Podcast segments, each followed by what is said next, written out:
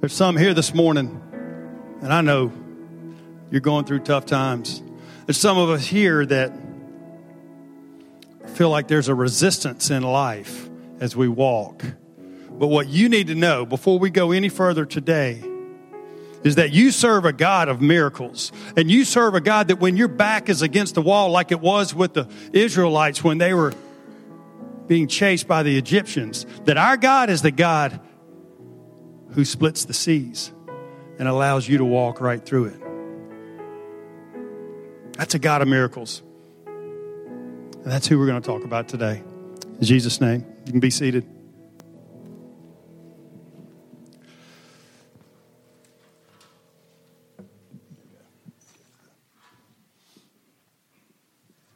Big Ernest over here stole my stand this morning. So now he's going to get up there to play that next song and not have what he needs. Sorry about that, brother.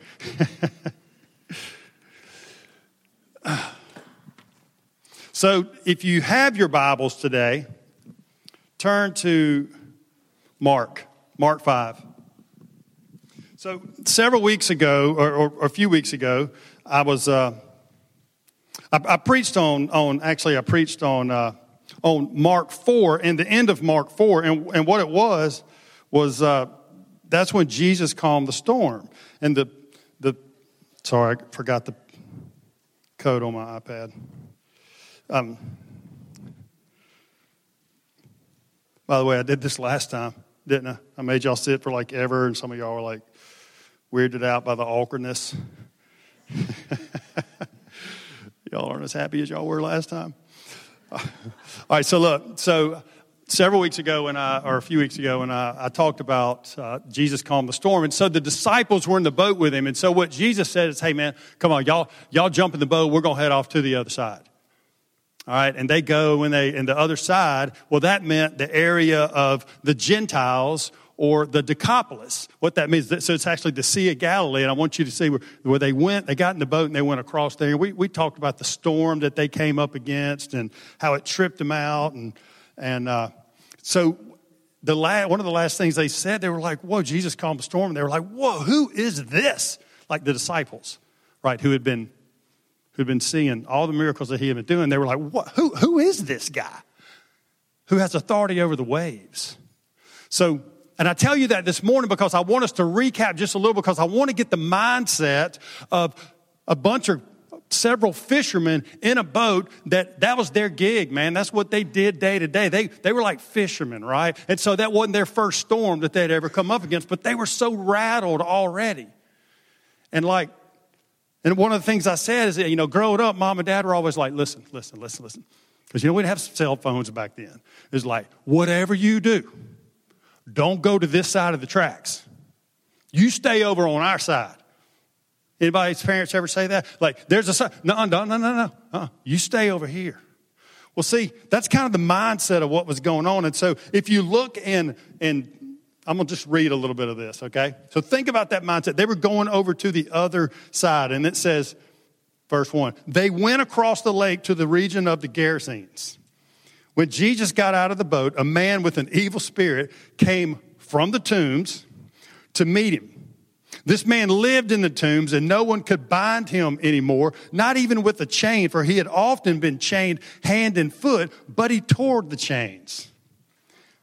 But he, but he tore the chains apart and broke the irons on his feet. No one was strong enough to subdue him. Night and day among the tombs and, and in the hills, he would cry out and cut himself with stones. And when he saw Jesus from a distance, he ran and fell on his knees in front of him. And he shouted, What do you want with me? What do you want with me? Jesus, Son of the Most High God. Okay. So some of y'all are tripping on that passage right now. I know I was, right? But think about this, okay? These guys are already a little bit rattled and they're going to the other side. And when they get there, this dude is who they see. Now, I don't know about y'all, but that might have freaked me out a little bit. I mean, seriously, a guy that was like that.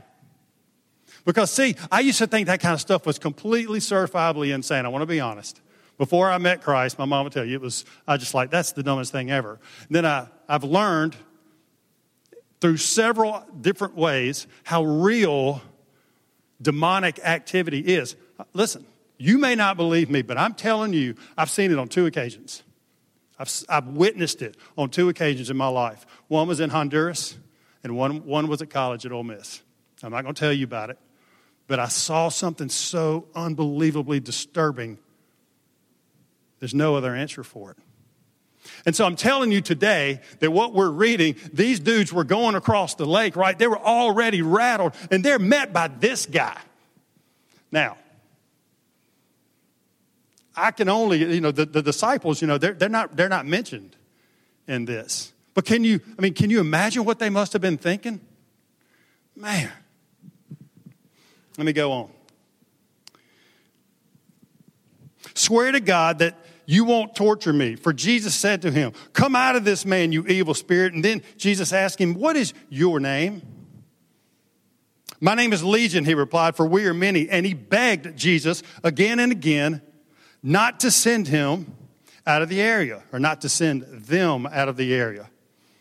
A large herd of pigs was feeding on the nearby hillside, and the demons begged, again, Jesus, send us among the pigs, allow us to go into them. Now, let me stop right here. Even the demons know the name of Jesus. And they were asking Jesus permission. You get that?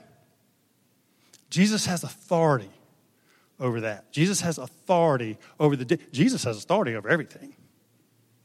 But specifically, right here, we're learning he has authority over the demons. So I don't know if you caught that or not, but it says, then Jesus says, after this guy's like the exorcist and is like, What do you want with me, Jesus? You know what I mean? Like, I bet the disciples were tripping so hard at this moment. What do you want with me, Jesus, Son of the Most High God? Here's something very interesting: is is when um, when the disciples, when I talked about earlier, when they were going across in the storm, right? And when, when Jesus calmed the storm and they said, Who is this guy? The answer came from the demonic. Who is this guy? What do you want with me, Jesus, Son of the Most High God? Even the demons know Jesus. And he says, My name is Legion. Why do you think he said that? My name is Legion. Well, in researching it this week, I, uh, well, I already knew this about Legion, but a Legion is 6,284. That's, a, that's those are soldiers, Roman soldiers, roughly 6,000, exactly 6,284. So when this guy was like, yo, my name's Legion. Like, uh, yeah, there's like a whole bunch of me in here. Like, you know what I mean? And so another cool thing that they said is back then there was this superstition that was going on that said if you if if if you addressed someone by their full name, so if someone said William Christopher Kellum, well, what that was meant was that that was a sign of having authority over that person right? So they had said, Jesus, Son of the Most High God. So the people in that, during that time would have been like, whoa, ho, ho, ho, ho. He just hit you with the Jesus, Son of the Most High God. That's your full name. What you gonna do now? You know what I mean? Like for real. I mean, like I'm, I'm telling you, but that, that's, that's how it was. And then Jesus says, well, what is your name? And they said, Legion. Legion. And so the, the people that they that heard that would have been like, ooh, Jesus said that like he didn't get their whole name. It's on now. It's on. But see, that's not what happened, is it? No. It's not what happened. Let me keep reading.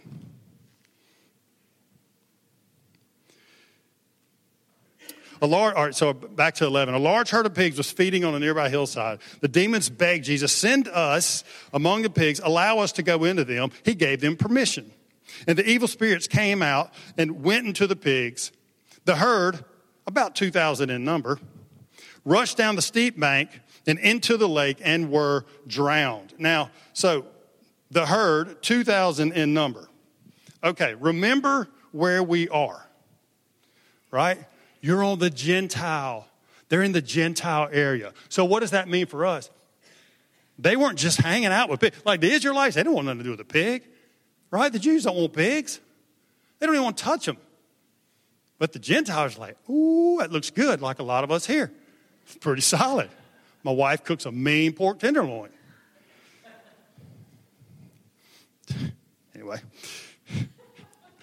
they came to Jesus. Listen, and then it says the pigs, those tending the pigs, ran out because the pigs went off and were drowned, went off the bank and were drowned. It says those tending the pigs ran off and reported this in the town and countryside. And the people went out to see what happened. When they came to Jesus, they saw the man who had been possessed by the legion of demons, right? They saw him sitting there, dressed and in his right mind. And what? And they were afraid. They saw him sitting there dressed and in his right mind. Well, you know what tripped me out about that? You know what tripped me out? They were more scared of a dude whose life had been totally transformed by Jesus than they were from a demoniac. I learned that word this week too, by the way. I want to use it demoniac. Like a demon possessed guy. Like if we had a demon possessed dude running around our neighborhood, would, would he scare you more? Or would somebody that had their life radically changed by Christ, would that scare you more? Something to think about. That freaked them out. They were scared. And then, and so look what happened. They were afraid. Those who had seen it told the people what had happened to the demon possessed man and told about the pigs as well. Then the people began to plead with Jesus to lead their region. In fact, Luke says all the people. So, all the people. So now you're in this area, right? And you got all these people. It says all of them are coming and, man, get out of here. Dude, get out of here. Get in your boat and go back to the other side of the lake. Because you are not welcome here, because whatever you're doing is a threat to us. They didn't like it. They ran him out. So, where am I going with this today? There's a couple of things, and I, I know a lot of y'all are like, dude, we started real late today. We got lunch in 15. You need to tie this thing up. Y'all just bear with me. I know one person that's thinking that at least. but listen, so look, I'm going to be brief. Satan is real, and he wants one of two things. He wants one of two things, and every one of us needs to believe this. All he wants, and it ties to either way you look at it, he wants our focus to be on Him. And the reason why is so that it's not on Jesus. Right? So that it's not on Jesus. Because what happens when we take our focus off of Jesus? It's not good. I can tell you from personal experience, I've done it as a believer, as someone that stands up here and proclaims, and it's what I do. And then every once in a while, I'll take my focus off of him. I got this medicine called Mobic that I have to take every day because I've had a whole bunch of back surgeries. And, and it, I do it all the time. Like, I'll be like, oh, man, I feel good. And then three days ago behind, I'm like, what is wrong with me? I'm starting to feel bad again. I realized because I felt good, I felt so good that I forgot to take my medicine. And then three days later, my back has hurt me so bad. I'm like, golly. And my wife's like, do you take your medicine? No. I didn't. And see, a lot of times my spiritual life, our spiritual life, can be just like that, can it? Because what Satan will do is he'll take one little thing to get us sidetracked so that our focus is not on Jesus, but our focus is on anything but Jesus. Because when that happens, man, speaking from experience, things can go south pretty quick in my life. So look, don't overestimate, don't overestimate or underestimate Satan. And stay focused on Christ. But there's two, there's two real points that we see in this scripture. One is, as we see here, Jesus is Lord over the dark powers that enslave us. We just sang a song, talk about, I'm no longer slave to fear. But I ask you, what are you no longer slave to? What, what is enslaving you today? What is, what is keeping you captive? What is that one thing that's like, dang, dang, I want to get away from it. Man, I, I had a hard time. What is it? What is holding you captive? Because, see, this dude was held seriously captive, right? I mean, he, can you imagine what he must have felt like? And see, when, when I think about what's holding us captive, I'm reminded, you know, we just talked about the Red Sea, but I'm also reminded in Exodus. I'm reminded in Exodus 6 and 7, and I love this, y'all. And I've actually preached on this before, but listen, God makes a promise to us. God makes a promise. You know what his promise is? This is his promise. I will free you, verse 6, and you can pull it up if you need to, but I will free you from your oppression. I will rescue you from your slavery. I will redeem you with a powerful arm and great acts of judgment, Red Sea. And I will claim you as my own people, and you will, will be mine. And then it says this, and I will be your God. Yeah, amen. You see, some of us right now, we feel like we're in the dark. You feel like you're going through a period of life where it's like, man, golly, it's like, it's like this dude. He was, he was rolling around in the cemetery, in the tombs. He was in the dark. And a lot of us can, can feel like that. And what we need to claim victory in is that I will free you from your oppression, says the Lord. I will rescue you from what is enslaving you. And I'll redeem you. Not only am I going to free you and re- but then I'm going to redeem you.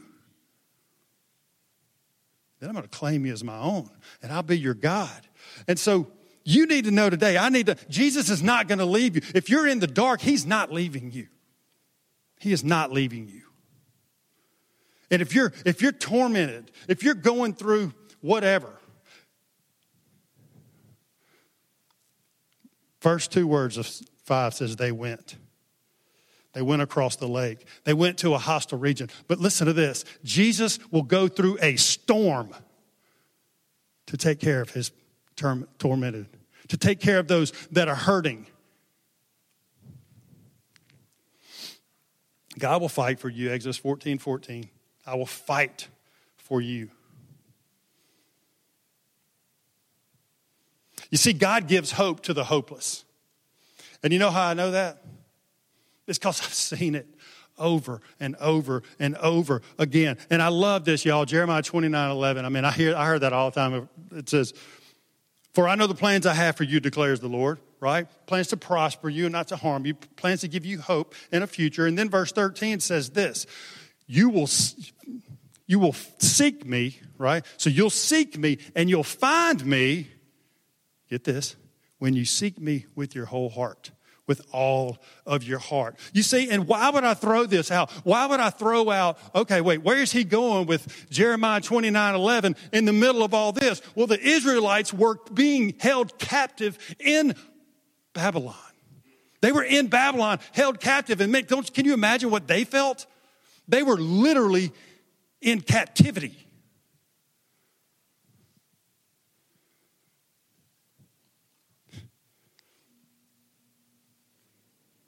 They were hopeless.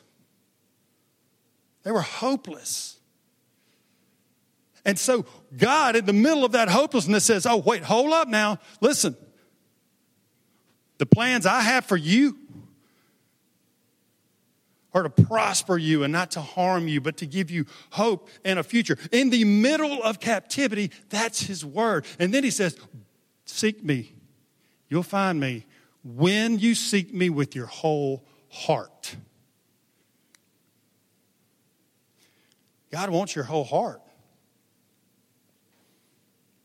He wants you to seek Him. He wants you to seek Him in the lost. He wants you to seek Him in the dark. He wants you to seek Him in the storm. He wants you to seek Him in the praises. He wants you to seek Him in the lows and seek Him in the highs.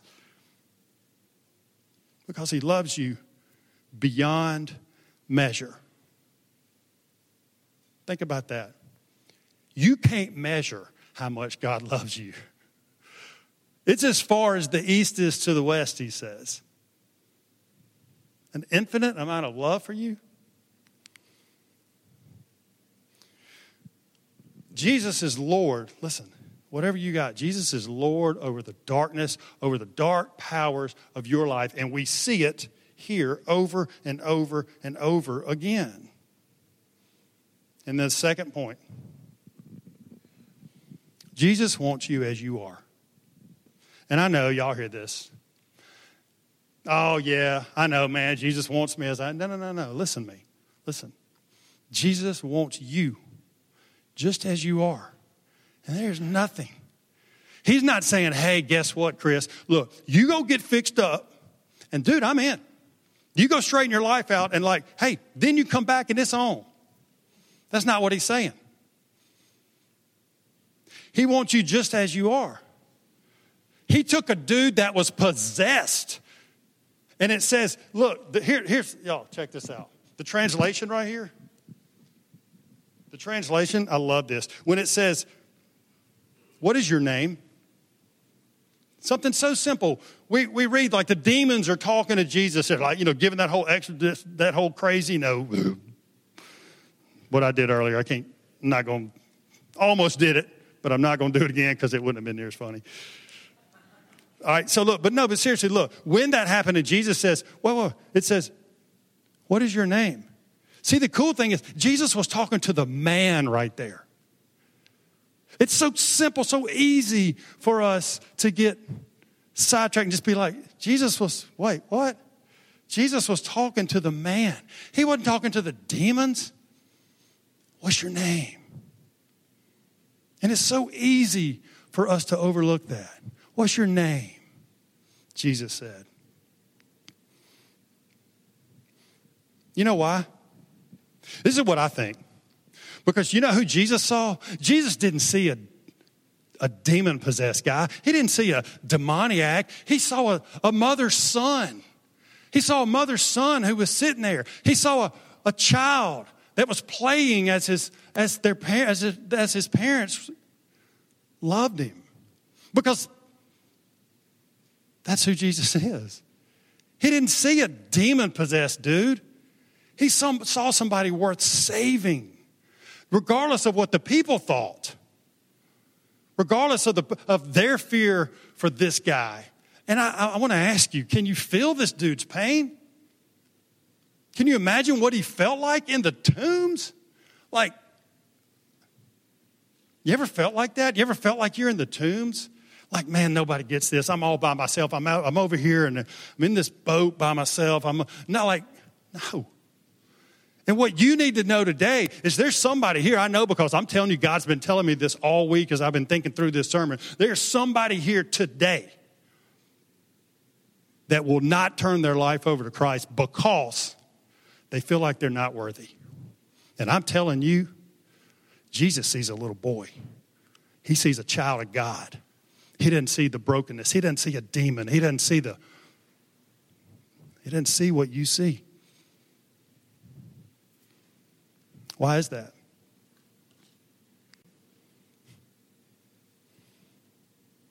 Because he's Jesus and he died for you. I mean, like, he died, like, I mean, get, like, he died for you. And it's so easy for that to go over our heads. But it's so personal to him because he's the one that hung there. for each one of you here, myself, he gave up his life in complete torture for you and for me. So not only will he is he not going to leave you when you're in a boat over here by yourself and you feel lost. No, but he died for you and he's saying you're worth it. You are worth it. And there's nowhere you can go because he would do it again, I promise you that. Somebody here today needed to hear that. You know how? Because I wasn't going to say it, but it wouldn't go. I couldn't stop the feeling of that. And I would go, Lord, I don't. No, come on. No, no. Who is it? I don't know. But one thing I do know Jesus won't leave you. And he wants you just as you are. And I want you to think about this, and then I'm done. You know, the sermon series is called The Last Sermon, and it's like, look, in, in, in the last sermon, if you had a few, things, a few times you were going to be able to get up and, and, and, and say anything to somebody about Christ, what would it be? And so that's, that's the thought behind this sermon series. And all I could do, I want you to know this passage radically, radically changed my life. It, I do not have the words to tell you what this did for me as somebody that didn't feel worthy. Because, see, thinking about Jesus looking out and seeing that guy as he saw him, I can't get away from it. I can't. And so if there's one thing I had to, there's one thing I had to stand before you and say, if, if I was out, if it was like, peace out, you're gone. This is it. I need you to know that you're worthy. And I need you to know that He's Lord over all. All. All He's asking from you is to seek Him with your whole heart. That's it. What do you want with me, Jesus? You know what Jesus would say? If you said, What do you want, want with me, Jesus? He'd say one thing You. That's what I want. I want you. Lord God, as we come before you today,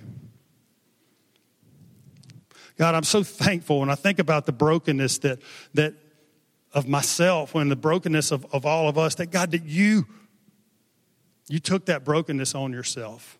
And so, God, I thank you for that. I thank you, God, that when the Israelites were backed up against the sea and the only thing behind them was the, was the sea, God, I can see and I can feel the fear they must have had knowing that the Egyptian army was closing in on them, knowing how scared they must have been. But God, your word, we know that, Lord, you split the sea so they could walk right through it. They didn't have to run. They were able to walk. God, I thank you for that. Lord, I pray right now that whoever it is, whoever that person or the people are, that they know that you split the sea for them. That's the God that you are. In Jesus' name, amen.